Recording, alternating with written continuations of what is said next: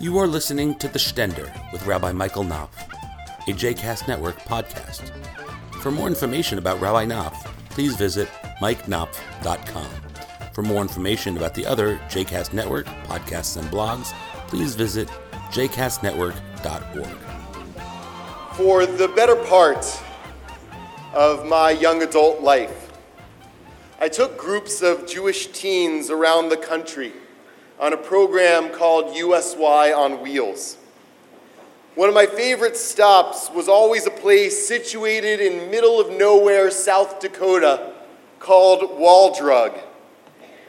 It's hard not to sound like Saturday Night Live's Stefon in describing Wall Drug, but this place has everything buffalo burgers, nickel coffee, the world's largest jackalope, a singing cowboy orchestra, and a wall of news clippings about people at the wall of clippings reading about people standing at the wall. But more than this, Wall Drug has an extraordinary story that I think has much to teach us. It begins in the Great Depression. Unable to support his family as a farm laborer in Sioux Falls, 28 year old Ted Husted took his wife and four year old son, loaded a truck, and moved to Wall, South Dakota, a small town at the edge of the Badlands. At the time, Wall's population was 350 people. With the $3,000 he had to his name, Ted purchased a small pharmacy. To his dismay, however, business was terrible. There simply weren't enough sick folks in Wall at any given time to support a pharmacy. The Husteds were on the verge of bankruptcy when Ted's wife, Dorothy, came up with a desperate scheme. One afternoon, she tried to take a nap, but the noise of passing traffic on the nearby highway made it impossible for her to sleep. And then it hit her. With all those people out there on the highway, there must be some way to draw them into the store. We got plenty of water and ice, she told Ted. So why don't we put up a few signs along the highway offering free ice water. It was a long shot, but Ted agreed it was worth a try. He put up some billboards along what is now Interstate 90, and barely minutes later, thirsty travelers began to flock to the store. More and more customers followed, and business began to boom. Energized by the initial success, the Husteds kept expanding the store. In time, they were spending $300,000 a year on billboard advertising. Eventually, wall drug signs could be seen in all 50 states, on London city buses, and in every train station in Kenya. Even visitors to the Taj Mahal can find a nearby sign reading only 10,728 miles to Wall Drug. With the help of this aggressive advertising campaign, the Husteds made a fortune. Today, Wall Drug takes in more than $10 billion, 10 million, billion would be impressive, $10 million a year and draws some 2 million annual visitors. There is much synagogues can learn from Wall Drug's success. And to me, it boils down to one basic strategy Wall Drug met people where they were. How did Wall Drug do this? First, the Husteds considered what real people actually needed. In the days before cars had air conditioning and before the advent of the interstate highway system with the 7 Eleven at every exit, travelers traversing the old highways needed places to cool off and refresh. Dorothy Husted intuited this need and recognized Wall Drug had the capacity to meet it. We got plenty of water and ice.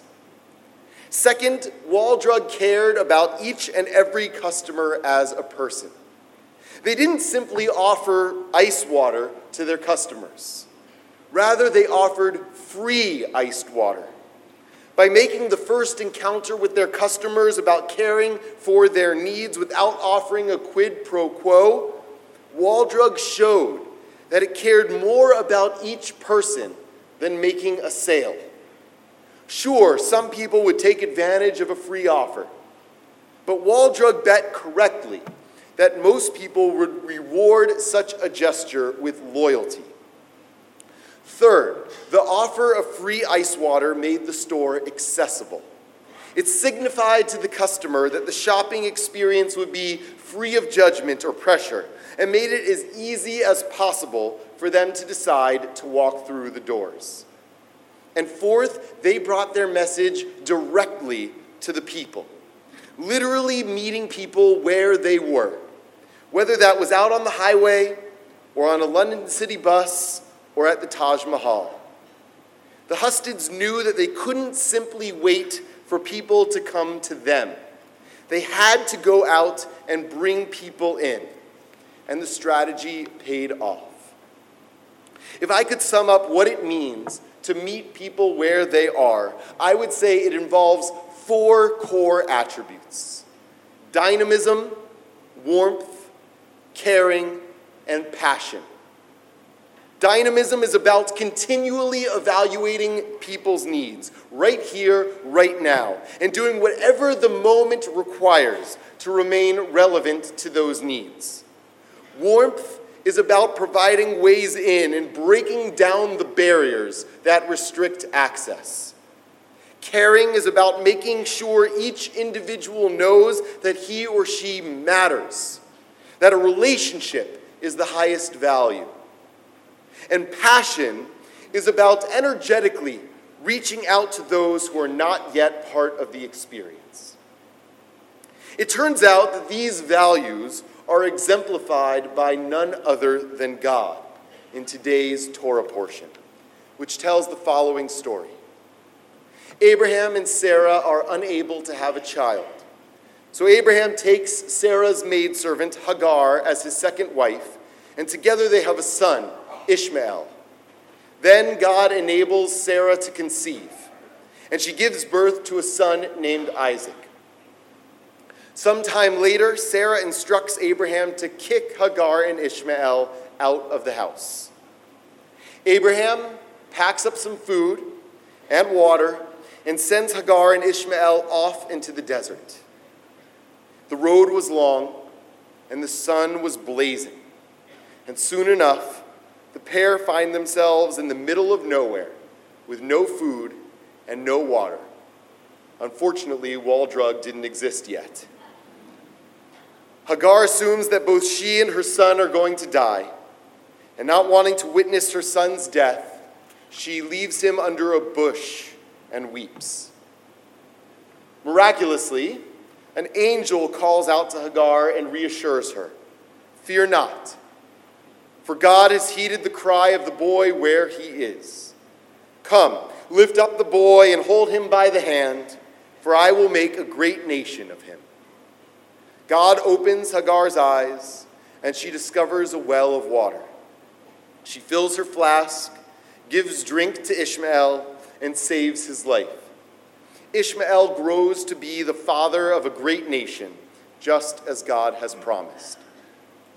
Like a cosmic wall drug, God responds with dynamism, warmth, caring, and passion. God hears Ishmael's cries, assesses the real, immediate human needs, and determines to take direct action to meet those needs. God makes it as easy as possible for Hagar and Ishmael's needs to be met, literally removing the impediment to Hagar being able to find water by opening her eyes and enabling her to discover the well. God shows that God cares for Hagar and Ishmael, addressing their needs without asking for anything in return, and promising to remain part of Ishmael's life even after the encounter is over. And finally, God doesn't wait for Hagar and Ishmael to request help.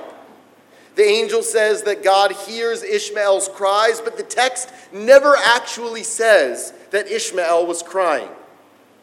God, in other words, hears Ishmael's inaudible cries. intuiting Ishmael's needs without Ishmael having to express them, and proactively offers help. And just to make sure we didn't miss the point, the angel says, God has heeded the cry of the boy, Ba'asher Hu Sham, where he is. It would have sufficed for the angel to say, God hears the boy. What is added by the phrase, Ba'asher Hu Sham, where he is? Where else, after all, would God have heard his cries other than from where he was? The Torah adds these words to remind us that God was committed to meeting Ishmael in the present moment, physically, emotionally, spiritually, not in the place where God imagined him to be or where God wished he was, but rather where he actually was. One of the great imperatives of the Jewish tradition is that we are called to act like God, to act in accordance with the highest imaginable ideals of justice and compassion. The responsibility to act in a godly way extends not only to every individual, but also to every community. This value should be especially pressing for a community like ours that calls itself Beth El from the Hebrew Beit El, meaning house of God. If we are to live up to our name and truly be a house of God, then we need to dedicate ourselves to making sure that we embody God's qualities and emulate God's actions in everything we do. So, what would it look like for us as a congregation to act like God and strive to meet people where they are? First, it would mean focusing on what real people actually need. While it's true we live in a time of cynicism and individualism, people today still seek spiritual nourishment, meaning, purpose, and community as much as they ever did. Consider for a moment the fact that the same Jews who don't normally come to shul flock to spiritual experiences like yoga, meditation, and Tai Chi.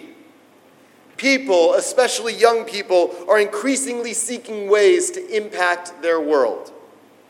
And signs abound that folks are rediscovering the profound physical, emotional, material, and spiritual benefits of real in person community and are becoming hungry once again to forge a meaningful network of relationships for them and their families.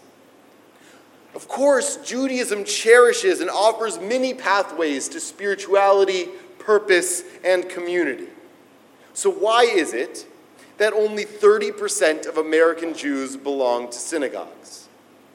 I think it's because synagogues rarely purport to be soulful, enriching relational centers. Synagogues tend to view our mission as getting people to be more Jewish, by which we typically mean observing more Jewish ritual practices, acquiring more Judaic knowledge, and investing more in community. This is a losing proposition. The vast majority of Jews already feel sufficiently Jewish without the extra ritual observance, learning, or communal responsibility. But what if we flipped the equation? What if we viewed Judaism as a tool for human flourishing, as my teacher, Rabbi Irwin Kula, puts it? As a means rather than an end to itself? What if our primary mission shifted from getting people to be more Jewish to helping them personally thrive and build a better world, with Jewish life and community becoming the method we employed to fill, fulfill that purpose? What if we approached Judaism as a time honored way of addressing people's real human needs? This dynamic approach has been precisely what we are striving to build at Temple Beth El. We've been scrutinizing the spiritual impact of our worship developing prayer experiences that focus on inspiring feelings of joy, transcendence, and connection. We shifted emphasis in our educational approach from teaching about Judaism to utilizing Judaism as a tool to encourage personal growth and to inspire concrete action in the world.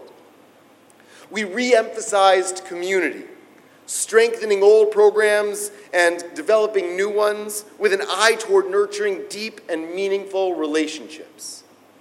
And our successes over the past year convinced us that we are on the right track.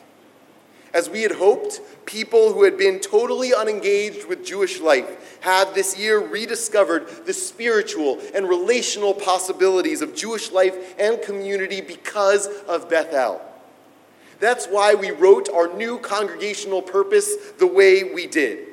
It reminds us to continue striving for the ultimate goal, not simply of leading people to a deeper relationship with Judaism but rather of helping them thrive intellectually, spiritually, and emotionally, and striving and inspiring them to build a more just, compassionate, and peaceful world. Second, meeting people where they are requires removing the barriers to access. The typical synagogue has many such barriers. Take membership dues, for example. The prospect of having to make a significant financial investment up front in order to deepen one's relationship with Judaism and community can be both daunting and disillusioning. But upfront expense is one of, only one of several ways that synagogue life feels inaccessible to so many. Judaism is a thoughtful and spiritual tradition, but it can also feel prohibitively technical and foreign. From a certain perspective, those are some of Judaism's greatest strengths because spiritual practice ought to challenge us to live beyond our comfort zone. But even people who have had a lifetime of Jewish involvement can sometimes feel, can sometimes find Judaism perplexing or even intimidating. And this is all the more true for people who are on the outside of the Jewish community looking in. They feel they will be completely out of their depth, that they will be pressured into buying a whole lifestyle that is totally foreign to them, that they'll be judged for every little thing, for what they wear or don't wear, what they say or don't say, what they practice or don't practice, what they attend or don't attend, for what they know or don't know. Sometimes their fears are imagined. But very often, folks discover their concerns are all too real once they walk through synagogue doors. Just as, just as God opened Hagar's eyes so she could see the well of water, synagogues need to clear the hurdles that too often bar entry. Clear away the upfront costs, clear away the preconditions, clear away the judgment when Jewish spirituality and wisdom are offered in ways that are accessible to all and totally free of judgment, people on the margins become drawn in. Of course, some people will take advantage of the freedom and leave, but most people will reward such welcome with loyalty and passion. There's a beautiful Yiddish term for this kind of approach, Hamish, meaning like home. Hamish evokes friendliness, informality, and a lack of pretense. And while we have a lot more work to do in the coming years, we've been striving to make Temple Beth El more Hamish. We've literally been keeping the door open during services so no one feels locked out. We moved many services to less formal spaces. We created new services and classes to provide new ways in. We regularly invited people to come dressed casually to Shabbat services. And we're building a culture where all services and activities, with few exceptions, are come as you are. That's part of why you rarely see me wearing a tie anymore on Shabbat.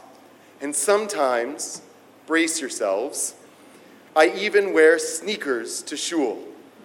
They're dressy sneakers, but still. It's not because I'm embracing my inner slob.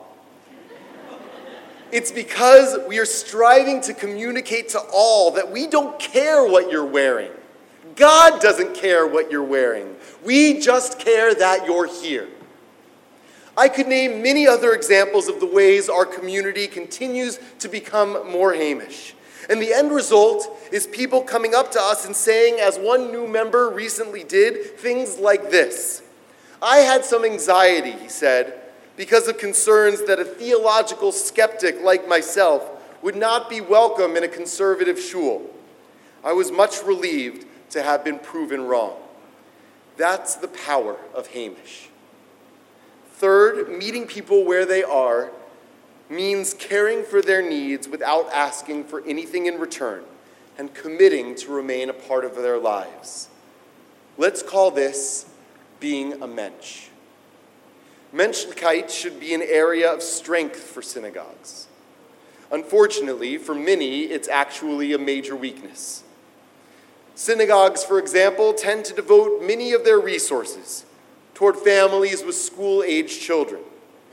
But many outside of that demographic feel that the synagogue only real, really cares about them at one particular life stage and abandons them at every other turn.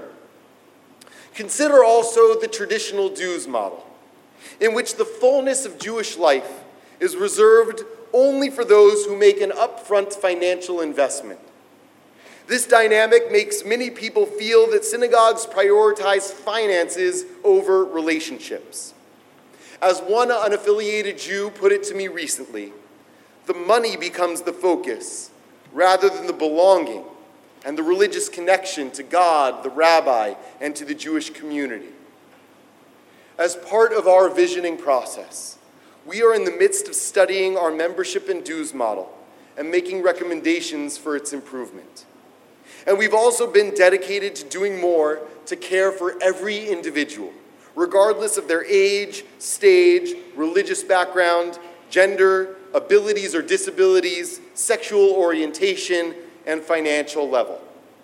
Chazan and I work hard to make sure everyone with a pastoral need feels supported and enveloped by God's love. New initiatives like the Bridge for those in their 20s and 30s, Chazak for empty nesters, and Kirva for our oldest seniors are helping us ensure that all ages and stages remain nurtured and connected. I'm extremely proud of the huge steps we've undertaken to make Beth El a truly welcoming space for interfaith families and also that Beth El is the first and only conservative congregation in central Virginia to become fully inclusive of LGBTQ Jews. That is supposed to be an applause line.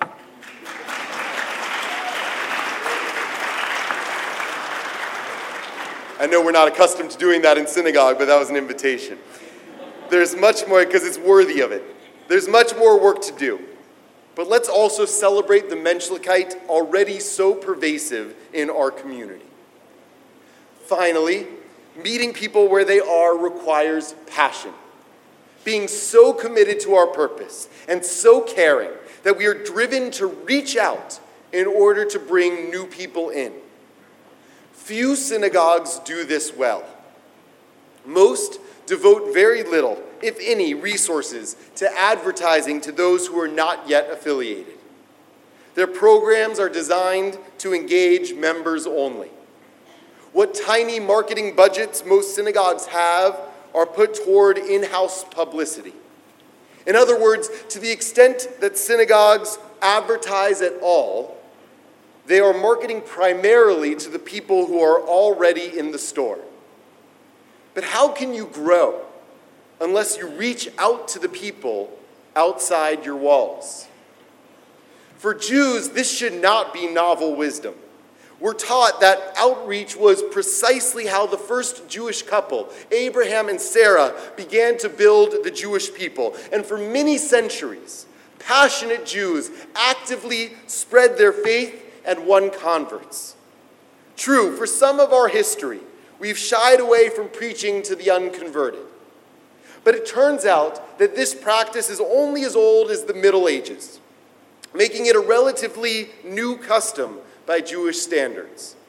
Back then, A community might have been subject to violence for converting a Christian or a Muslim to Judaism. Thankfully, we no longer live in that context. In our time, we can reject that outdated taboo and return to Abraham and Sarah's model.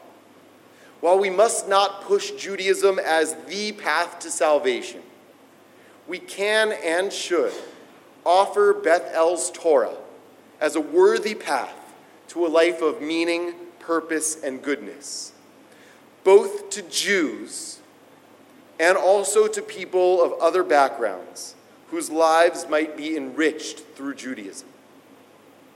This work requires passionate outreach, devoting money and manpower to marketing and advertising, actively bringing our dynamic brand of Judaism to those who are not yet in the fold.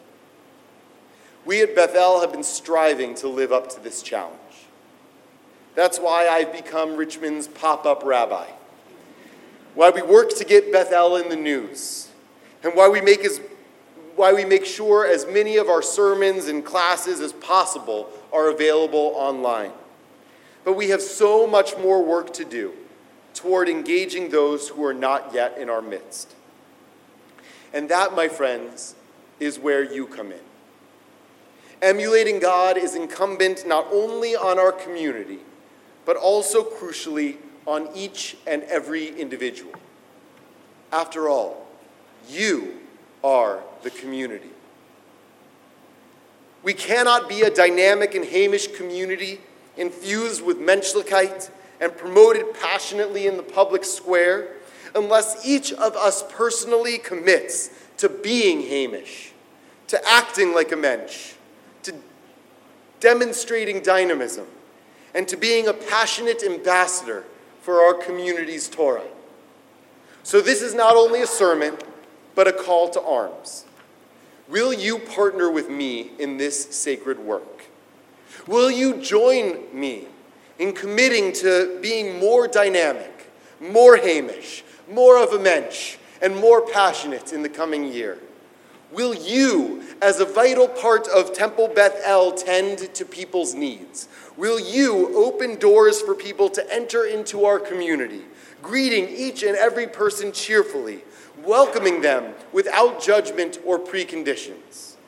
Will you forge new relationships and nurture old ones, making sure everyone you encounter knows that he or she matters?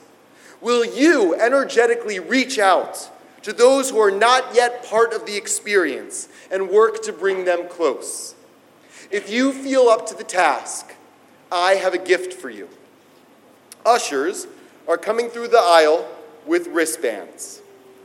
Each one is emblazoned with a reminder for each of us to personally embody our congregation's values, to be dynamic, Hamish, passionate, and a mensch.